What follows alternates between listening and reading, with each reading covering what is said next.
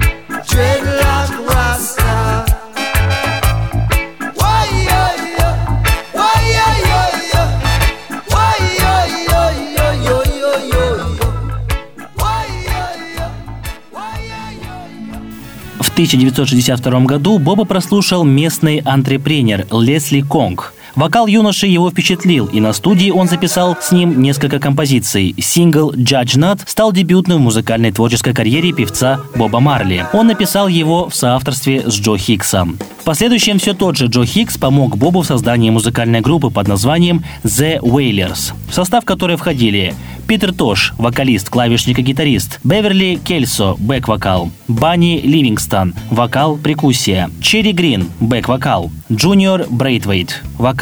Сам Боб Марли выступал в качестве гитариста и вокалиста. Алвин Паттерсон, барабанщик, стал наставником группы и помогал ей развиваться. Он помог ребятам пробиться к продюсеру из Кингстона, Клементу Дотсу. Клемент послушал их музыкальные композиции, остался весьма доволен и согласился на запись. На улицах Кингстона зазвучала новая танцевальная зажигательная музыка. В ее основе лежали традиции Ямайки, но резко выраженный горячий ритм и звонкий бит напоминали новоорлеанский ритм and блюз. Перед самым 64 годом у группы вышел первый сингл «Summer Down», и уже в январе он занял вершину ямайского хит-парада, продержавшись на первых строчках около двух месяцев. Песня стала сенсацией и разошлась 80-тысячным тиражом. С этого времени группа стала постоянно записываться на студии, но со временем немного начал меняться стиль их музыки. Текст все больше затрагивал уличную жизнь трущобных районов Кингстона. Ямайская музыка жестко стала на уличные позиции. В следующие два года группа выпустила около 30 песен, многие из которых имели невероятный успех. Например, «Рют Бой». На ямайской сцене группа заняла крепкие позиции, но внутри начались разногласия. В 1965 году коллектив покинуло три человека, а в следующем году он распался совсем. К этому времени мама Боба Марли снова вышла замуж и уехала в Америку. Она скопила достаточную сумму денег, чтобы выслать сыну деньги на билет до Соединенных Штатов. Сидели хотелось, чтобы он переехал к ней поближе и начал здесь новую жизнь. После распада группы Боб Марли уехал к матери. Какое-то время проработал на американском автомобильном заводе подсобным рабочим. Но пробыл Боб в Америке совсем недолго. Через 8 месяцев он вернулся на Ямайку и воссоздал свою старую группу.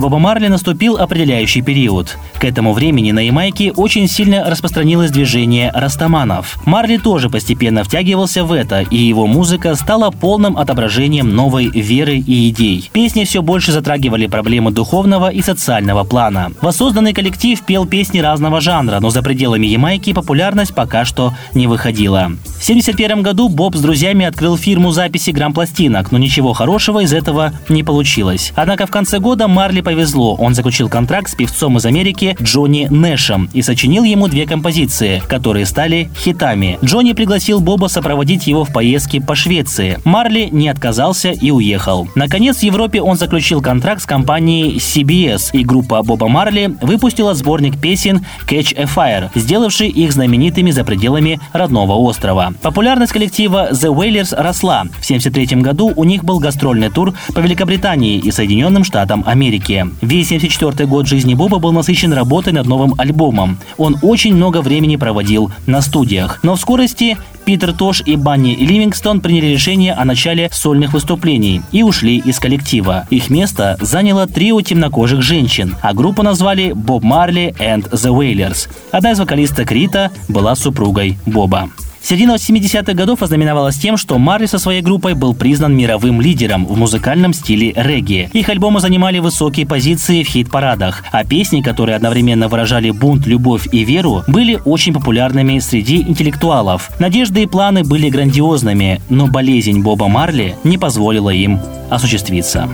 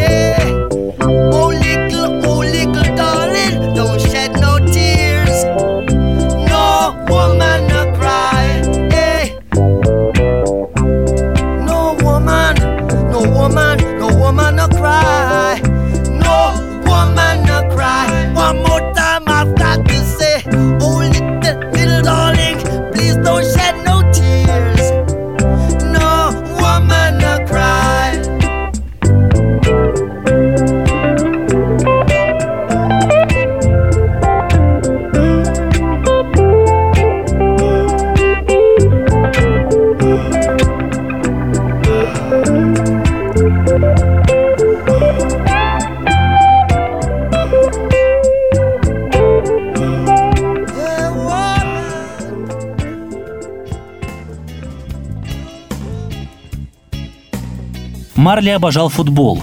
Во время любительской игры в Лондоне он повредил палец на ноге, но поначалу особого внимания этой травме не придавал. Когда палец стал беспокоить сильно, и Марли обратился в клинику, врачи признали у него меланому – злокачественную опухоль большого пальца ноги. Бобу предложили ампутировать ногу, но он не захотел. Просто сказал, что как же он потом будет играть в футбол и выступать на сцене, ведь он должен быть пластичным. Кроме этого, его растаманская вера не допускала, чтобы человека разбирали на части. В их понятии тело должно до конца жизни оставаться целым. В 80-м году после успешного европейского тура из Германии Боб отправился с группой дальше на гастроли в Америку. Прошло два концерта, а потом на утренней пробежке в парке музыкант потерял сознание. Турне прервали.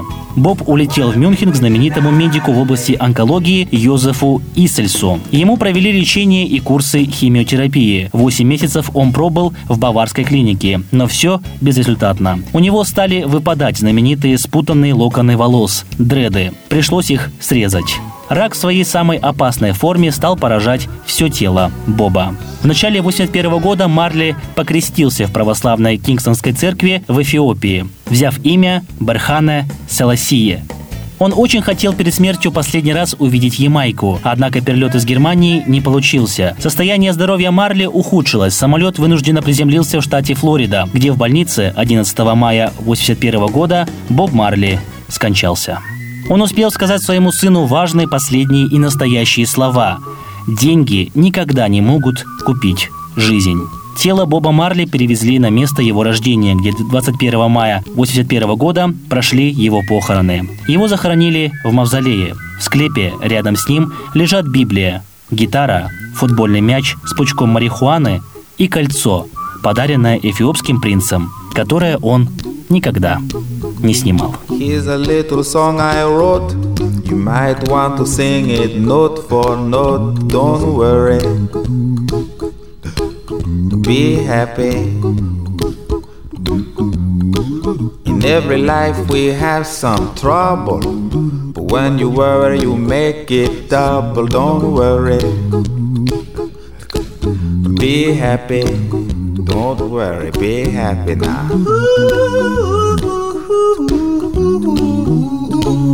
Don't worry. Be happy. Don't worry, be happy.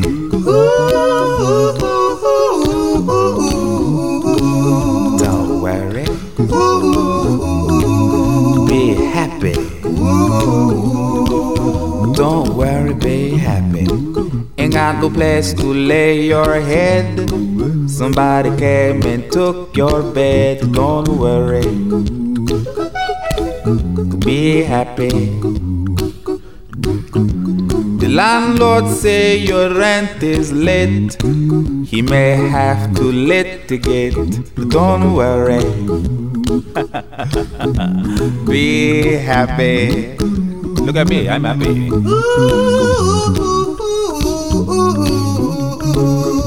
Don't worry. Be happy. I give you my phone number. When you worry, call me. I make you happy. Don't worry.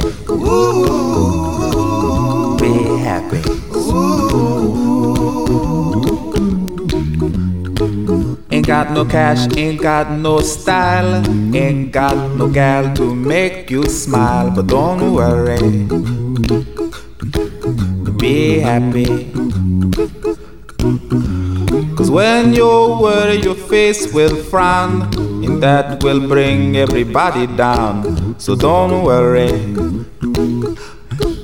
Be happy. Don't worry. Be happy now. Don't worry. Be happy. Don't worry, be happy.